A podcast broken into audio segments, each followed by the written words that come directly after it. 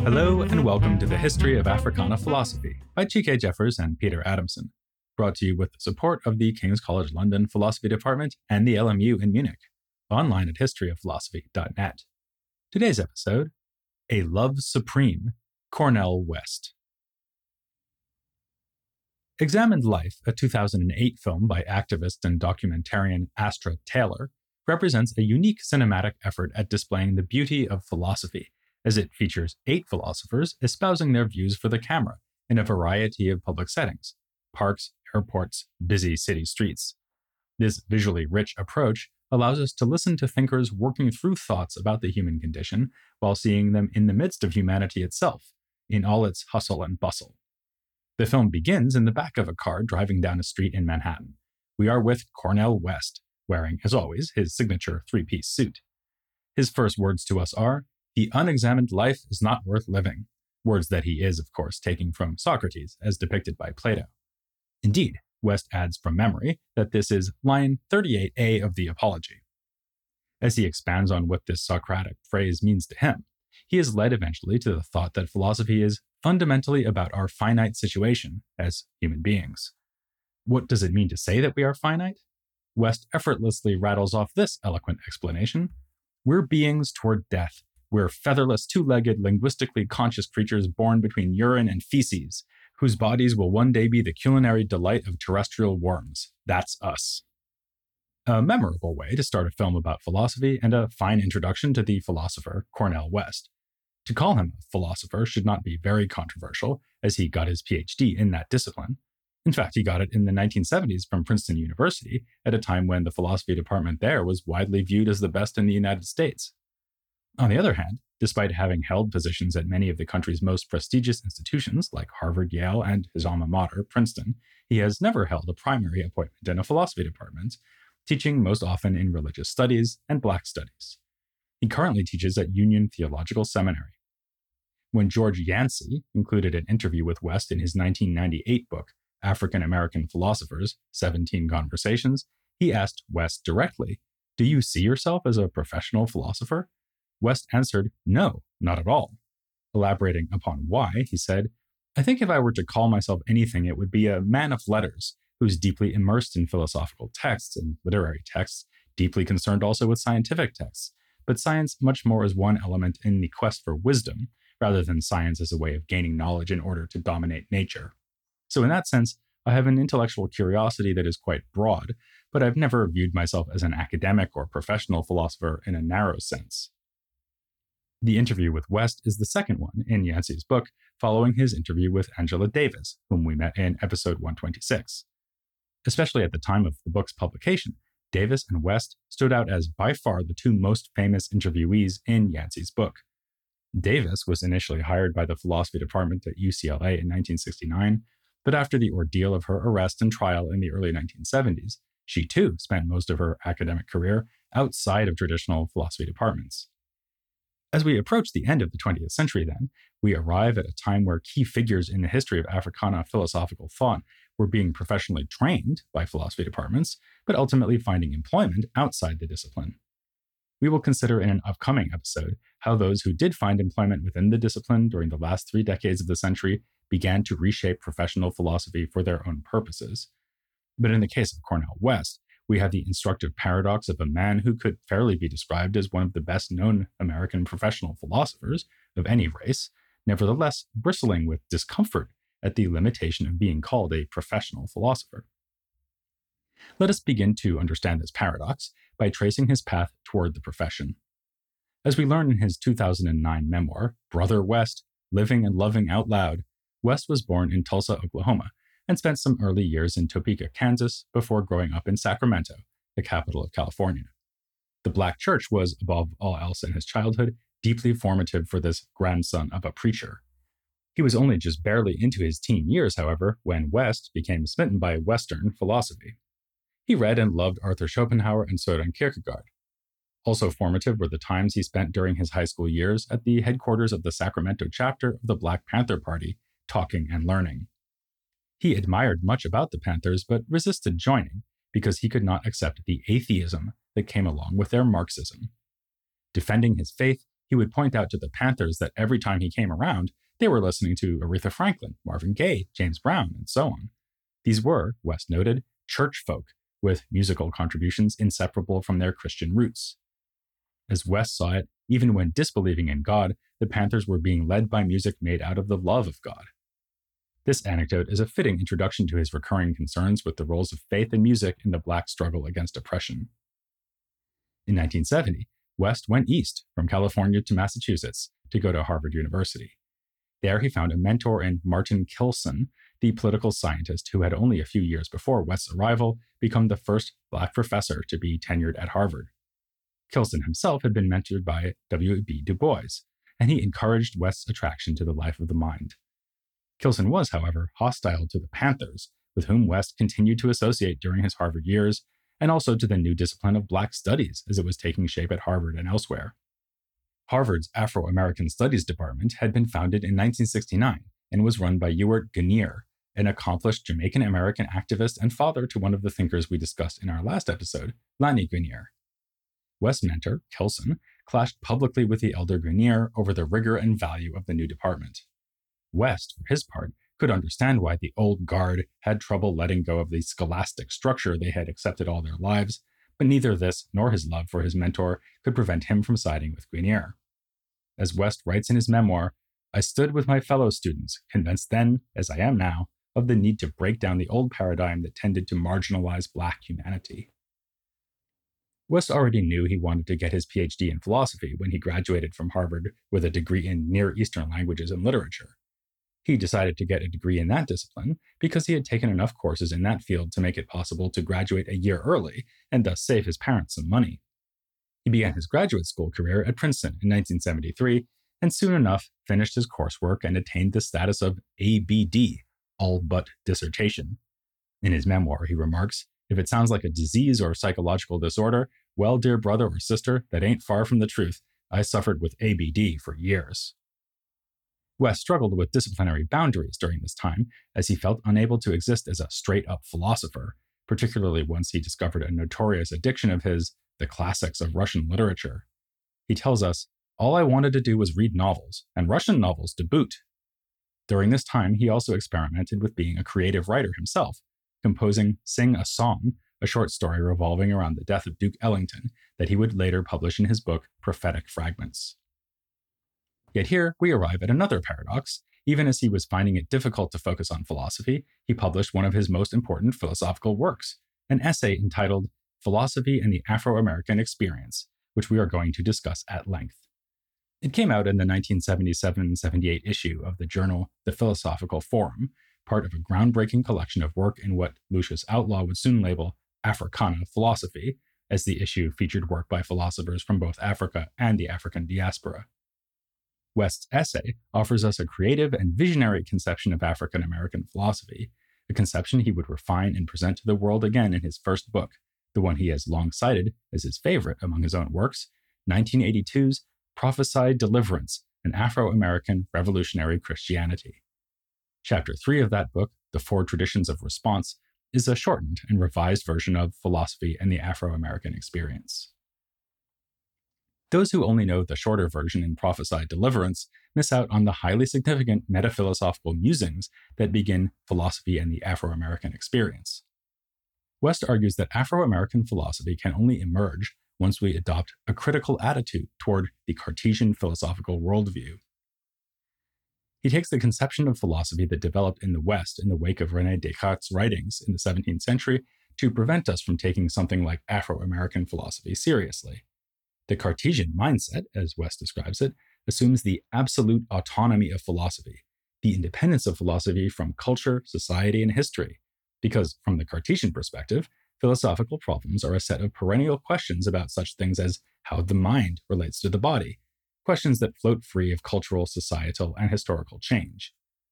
Hence the widespread assumption that philosophers must abstract from everyday reality in order to seek timeless truths. West points out that if this is the only valid philosophical stance, then the very idea of an Afro American philosophy turns out to be ludicrous. Since West does not believe the idea is ludicrous, it follows that what he calls the Cartesian viewpoint is not the only valid philosophical stance. And happily, he has some heavyweight allies on his side. Three important philosophers of the 20th century, namely Martin Heidegger, Ludwig Wittgenstein, and John Dewey, took steps towards conceiving philosophy in a way suitable for the project of Afro American philosophy. Take first Heidegger, from whom West was drawing in his explanation of what it means for us to be finite beings when he called us beings toward death. Heidegger, according to West, makes it the task of philosophy to interpret human experience in a way that requires us to recognize ourselves as historical beings. West articulates Heidegger's metaphilosophical insight this way Philosophy is the hermeneutical analysis that interprets what it means to be for personal selves who remember a past, anticipate a future, and decide in the present. Though this does free us from treating philosophy as a search for timeless truths, West also criticizes Heidegger for having an overly individualistic approach to understanding human existence.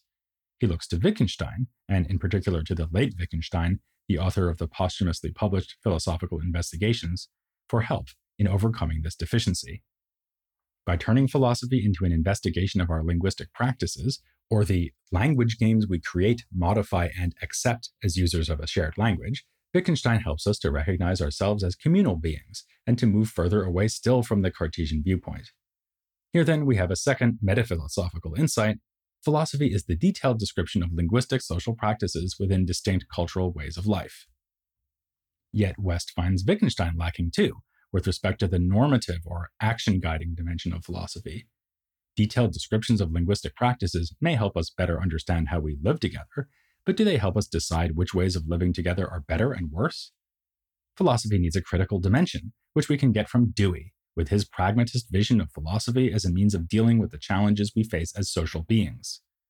Dewey, in Westview, is appropriately sensitive to our historical and cultural natures, thus combining what we get from Heidegger and Wittgenstein, while furthermore correcting for their lack of an ethical orientation toward criticizing and improving society, Thus, yet another metaphilosophical insight. Philosophy is the interpretation of a people's past for the purpose of solving specific problems presently confronting the cultural way of life from which the people come. Having reached this culminating point in his philosophical tour of the 20th century, West stands ready to offer us a conception of Afro American philosophy, and here it is. Afro American philosophy is the interpretation of Afro American history, highlighting the cultural heritage and political struggles which provides desirable norms that should regulate responses to particular challenges presently confronting Afro Americans. West's strategy in arriving at this definition boldly linked the development of African American philosophy to the cutting edge in American philosophical thought. West was a graduate student at Princeton, and among the professors there was Richard Rorty. Rorty had been at Princeton since the early 1960s, but he was about to become a lot more famous than he ever was before for his 1979 book, Philosophy and the Mirror of Nature, which would soon shake up the discipline. West's essay reflects the influence of Rorty's thought as represented in that later book. West acknowledges this in a footnote, admitting that he follows the brilliant work of Professor Richard Rorty of Princeton University, brilliant work that was as yet unpublished, but that West accurately predicted would be of paramount importance for thinkers of the future. The very choice to elevate the trio of Heidegger, Wittgenstein, and Dewey is a sign of Rorty's impact. In Philosophy and the Mirror of Nature, they are identified as the three most important philosophers of our century and credited with giving us new maps of the terrain. We can see West's definition of Afro American philosophy as a use of these new maps to navigate the territory of philosophy and locate his people within it. And locate them he does, for he goes on to discuss a remarkable number of African American writers and artists. He examines four traditions in Afro American thought and behavior each offering a different way of responding to what he identifies as the challenges of self image and self determination. By this, he means that African Americans must figure out how to view themselves in a world in which they have been so often denigrated and degraded, and gain more control over the institutions regulating their lives in spite of a history of exploitation and exclusion. What then are the four traditions that have taken up these challenges? First is the vitalist tradition, which lauds the uniqueness of Afro American culture and personality. This may sound appealing, but West finds this approach lacking. Note first that vitalism comes in two flavors strong or weak. Strong vitalism holds that Afro Americans stand above other racial groups because of their genetic makeup, divine chosenness, or innate endowments. Weak vitalism also holds the group to be superior, but on sociological rather than natural or divine grounds. They stand above other racial groups because of certain values, modes of behavior, or gifts acquired from their endurance of political oppression, social degradation, and economic exploitation. If the reference to gifts here reminds you of W.E.B. Du Bois, then pat yourself on the back, for Du Bois is indeed the first figure that West associates with the vitalist tradition. He does not take Du Bois to be a weak vitalist, though. West interprets the view that Du Bois puts forth in his classic essay, The Conservation of Races, according to which African Americans must embrace their black racial identity so they can participate in delivering the special black message to civilization, as a form of strong vitalism. He finds it next in James Weldon Johnson's preface to his pioneering anthology, The Book of American Negro Poetry, where Johnson, echoing things said by Du Bois, calls the African American the creator of the only things artistic that have sprung from American soil and have been universally acknowledged as distinctive American products. Strong vitalism continued from there as a significant part of the Harlem Renaissance and eventually the Black Power era as well, from the early foundation of the Nation of Islam's doctrine to the Christian version in Albert Cleage's Black Theology, and then a number of poets of the Black Arts movement, including Amiri Baraka. If this already seems like a big umbrella, remember that this is just strong vitalism. West finds weak vitalism among such disparate but central figures of the tradition as Marcus Garvey and Martin Luther King Jr. West claims that King's doctrine of nonviolence, for example, involved the assumption that Afro Americans have acquired, as a result of their historical experience, a peculiar capacity to love their enemies. West criticizes the self image fostered by the vitalist tradition as defensive in character and romantic in content, a reaction to the doctrine of white supremacy that roots pride and self worth in myths of black superiority. He also links the tradition to the gradual growth of the black middle class, arguing that the claim of superiority can be seen as a cloak for the repressed self doubts, fears, and anxieties experienced by this class. This leads West to diagnose vitalism as part of the problem with the elitism of Du Bois's theory of the talented tenth, with the embrace of entrepreneurial capitalism associated with the Garvey movement and the Nation of Islam, and with the pursuit of middle class status facilitated by King's fight for integration. Perhaps most harshly, West says of the Harlem Renaissance and the Black Arts movement, both movements produced mediocre art, romanticized the Afro American lower class, and launched lucrative careers for a few middle class artists previously excluded from the white American world of art. The second of the four traditions turns out to be a mirror image of the first. This is the rationalist tradition, which considers Afro American culture and personality to be pathological in other words, if the vitalists treat African Americans as superior, the rationalists treat them as inferior, if not by nature, then at least on sociological grounds. This approach is exemplified by E. Franklin Frazier. Referring to his 1932 book, The Negro Family in Chicago, West sees Frazier as reducing African American culture to superstition, ignorance, self hatred, and fear. From this perspective, the only way forward is the pursuit of assimilation, the full embrace of white culture. Like the vitalist romanticization of African American culture, the rationalist converse impulse to lament the shortcomings of that culture is born out of Black middle class anxiety. West views Frazier's later criticism of the Black middle class in his book, Black Bourgeoisie, as a belated attempt to reverse the tradition he set in motion before. West's preferred tradition, which he calls humanism, will neither glorify African Americans as superior nor demonize them as inferior, but there's one more tradition to discuss before we see how the humanists can save the day. This is the existentialist tradition, which posits Afro American culture to be restrictive, constraining, and confining. West gives many examples of thinkers in this tradition, and all of them are creative writers. The tradition reaches its zenith with Richard Wright, who represents in so much of his art and life a stance of rebellion against the confines of the culture that shaped him. West notes that James Baldwin, before publishing any novels of his own, criticized Wright for failing to capture the beauty in Black humanity in Native Son. Yet when Baldwin produced his debut novel, Go Tell It on the Mountain, he showed himself to be part of the same tradition as Wright. As West puts it, when he looked closely into his own life, he saw most precisely what Wright saw terror, fear, and self hatred. West claims that Baldwin does not hate African American culture, but simply cannot overlook the stifling effects it has on nonconformists. Bringing his story up to the decade in which he is writing, West cites Gayl Jones and Toni Morrison as writers who, illustrate the restrictive boundaries which confine and stifle Afro American women. West acknowledges that the marginality explored by this tradition, its concern with loosening the constraints on individuality in Black life, provides space for creativity.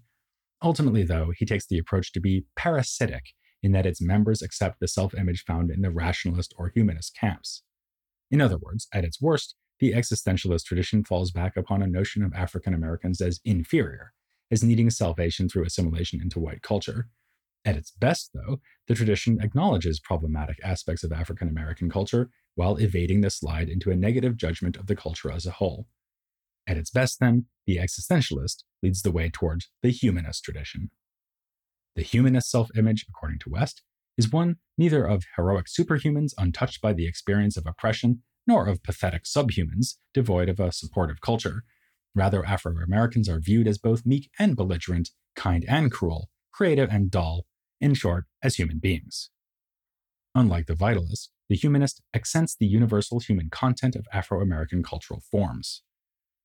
Once African Americans are recognized as full human beings, we can appreciate the particular ways they have expressed their humanity, in the midst and in spite of the dehumanizing forms of oppression they have experienced. Which figures best represent the humanist tradition? Here we find West rejecting the assumption that we must look only to textual sources for these traditions, as he takes this opportunity to insist on the importance of Black musical traditions. The rich pathos of sorrow and joy, simultaneously present in the spirituals, the exuberant and lyrical tragicomedy of the blues, and the improvisational character of jazz, affirm Afro American humanity. Indeed, according to West, music does it best. No textual sources compare. He does go on to mention a number of literary figures, though, like Langston Hughes Zora Neale Hurston and Ralph Ellison. Moving to political struggle, he mentions names like A. Philip Randolph, the later Du Bois, Paul Robeson, post Mecca Malcolm X, Huey P. Newton, Angela Davis, and the later Amiri Baraka. Given the time he was writing, he could also have just said the most recent Amiri Baraka. What all these political thinkers share, West tells us, is a belief in the necessity of democratic control over institutions in the productive and political processes. There's a clear contrast here with the middle class anxiety he associates with the vitalist and rationalist traditions. West takes the value of the humanist tradition to lie in its promotion of an unconstrained individuality, strengthened by an honest encounter with the Afro American past and the expansion of democratic control over the major institutions that regulate lives in America and abroad. There are two main reasons we've spent so much time looking at philosophy and the Afro American experience. First, West's deep engagement with the intellectual legacies of thinkers and artists of the past is particularly relevant to consider at this point in our series. There he was, at the beginning of his career, a philosophy graduate student, and he looked backward, casting a wide net in order to present us with a sort of canon of Black philosophical thought in America in the 20th century. As we approach the end of our own effort to tell the story of Africana philosophy in the 20th century, it's instructive to see how he carved out and critically evaluated this set of traditions. The second reason for our focus on his essay of the late 1970s is that it puts on display themes and tendencies that run through West's thought from then until now.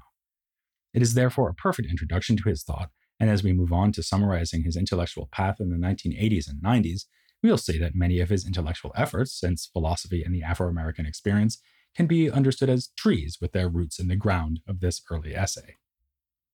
Take, for example, the class analysis so central to his evaluations of the vitalist and rationalist traditions. If this struck you as evidence of Marxist influence on West's thought, then another pat on the back is in order. While West went through whole drafts of dissertations on other topics, the topic he settled on when managing to complete and defend his dissertation was Marx's view of ethics. It was 1980 when he finished the dissertation, which he titled Ethics, Historicism, and the Marxist Tradition. Over a decade later, in 1991, it was published as a book under the title The Ethical Dimensions of Marxist Thought. West wrote a new introduction for this book version titled The Making of an American Democratic Socialist of African Descent. It is significant that West did not title this new introduction The Making of an American Marxist of African Descent. His relationship with Marxism has been a complicated one, and writing in 1991, he was careful to describe himself as a non Marxist socialist. Reading the dissertation itself, though, one does not get the sense that West wishes to distance himself from Marxism as such, but rather from Marxist philosophers, a group that importantly does not include Marx himself. which is fair enough given that supposedly Marx himself remarked that he was not a Marxist. West's argument in the dissertation is that Marx developed over time into a radical historicist about ethics. What this means is that Marx came to reject the idea that it is possible to ground moral judgments in universally accessible and applicable rational principles. For the radical historicist, there can be no timeless criteria, necessary grounds, or universal foundations for ethics. All that underlies our moral judgments are contingent community specific agreements people make in relation to particular norms, aims, goals, and objectives. Here, West treats ethics the way he treated philosophy in Philosophy and the Afro American Experience, as something previously thought to be a matter of timeless validity that is, in fact, historically and culturally variable. Indeed, he admits in the introduction that, like philosophy and the Afro American experience before it, his dissertation was shaped by what he was learning from Rorty and reading in Dewey as a graduate student. On the other hand, while he framed things in the earlier essay as involving the rejection of one conception of philosophy for another, he was often happy in the dissertation to depict Marx as simply rejecting philosophy. This is what separated him, according to West, from Marxist thinkers, including his collaborator Friedrich Engels and subsequent luminaries like Karl Kautsky and Georgy Lukács. West takes all three of these thinkers to be not radical, but merely moderate historicists who continued to believe in philosophy as a search for universal certainty.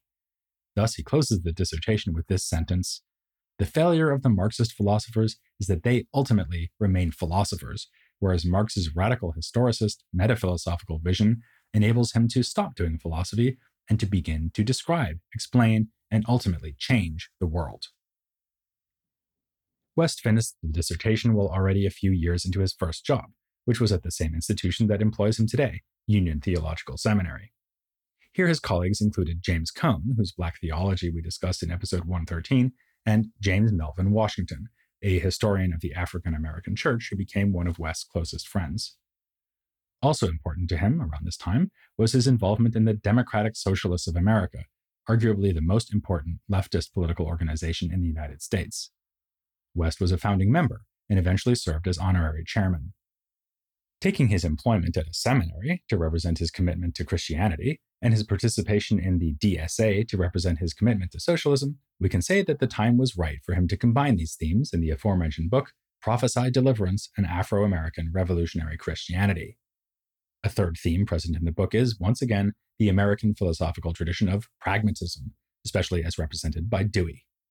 West endorses, for example, pragmatism's conception of the pursuit of knowledge as a form of intersubjective communal inquiry. Perhaps the central claim of the book, however, is this one found at the beginning of the fourth chapter. Christianity and Marxism are the most vulgarized, distorted traditions in the modern world, yet I believe the alliance of prophetic Christianity and progressive Marxism provides a last humane hope for humankind. He seeks to demonstrate this by showing how the two can complement each other through constructive criticism of the other's weaknesses. West garnered increasing amounts of attention over the course of the 1980s, collecting many of his shorter writings in his 1988 book, Prophetic Fragments Illuminations of the Crisis in American Religion and Culture. The following year, he published what is arguably his strongest work of scholarship, and certainly the book of his most squarely focused on philosophy and philosophers, Ironically enough, its title is The American Evasion of Philosophy A Genealogy of Pragmatism. We are thus confronted once again by West's recurring sense that philosophy is something worth evading. The way he puts it in the book is that the American pragmatist tradition rejects epistemology centered philosophy, resulting in a conception of philosophy as a form of cultural criticism in which the meaning of America is put forward by intellectuals in response to distinct social and cultural crises. Ralph Waldo Emerson is the starting point of this story, with serious attention paid to the subsequent contributions of Charles Sanders Peirce, William James, John Dewey, Willard Van Orman Quine, and Richard Rorty. Right before the chapter on Quine and Rorty is a chapter titled The Dilemma of the Mid Century Pragmatic Intellectual, which features a variety of figures, most importantly for our purposes, Du Bois, whom West describes as a Jamesian organic intellectual. In the final chapter, prophetic pragmatism, cultural criticism, and political engagement, West situates himself in the tradition he is sketching because prophetic pragmatism is a term he invented. Drawing, of course, on the prophetic dimension of Christianity that he prized in Prophesy Deliverance, West claims that prophetic pragmatism makes the political motivation and the political substance of the American evasion of philosophy explicit, in a way that previous figures in the pragmatist tradition did not. If West was in the 1980s a steadily rising intellectual star, then the 1990s is when he skyrocketed to the position of one of America's most famous public intellectuals. We can even specify 1993 as the year this happened, but before saying why that year was so special, we have to mention Breaking Bread Insurgent Black Intellectual Life, the remarkable book he co authored with Bell Hooks in 1991. It is made up of a series of conversations between Hooks and West.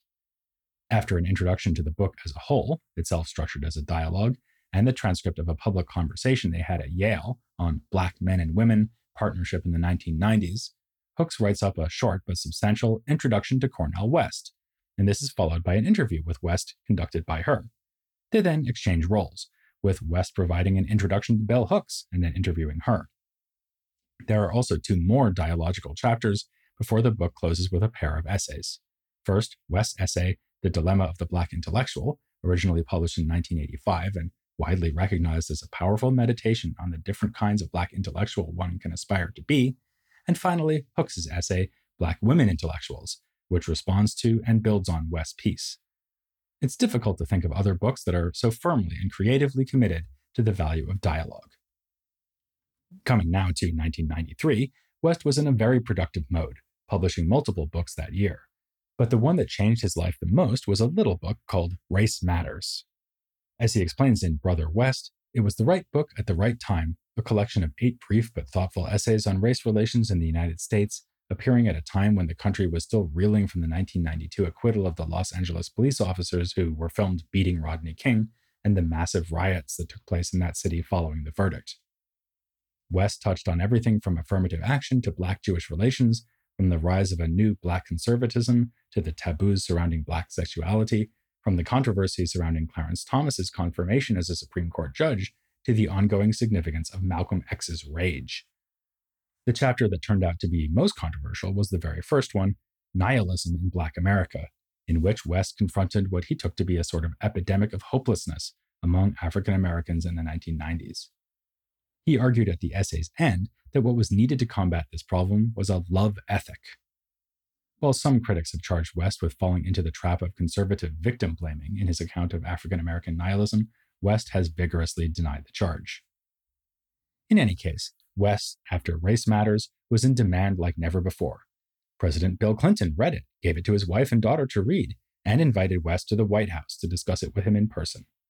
West has remained one of America's best known intellectual voices since then, and speaking of the White House, at the time we are recording this episode, West is in fact running for president as an independent. We're not necessarily saying you have to vote for him, but you should definitely elect to join us next time when we'll be joined by the man himself for a wide ranging interview about his thought and career in what surely ranks as a candidate for one of the most exciting ever episodes of The History of Africana Philosophy.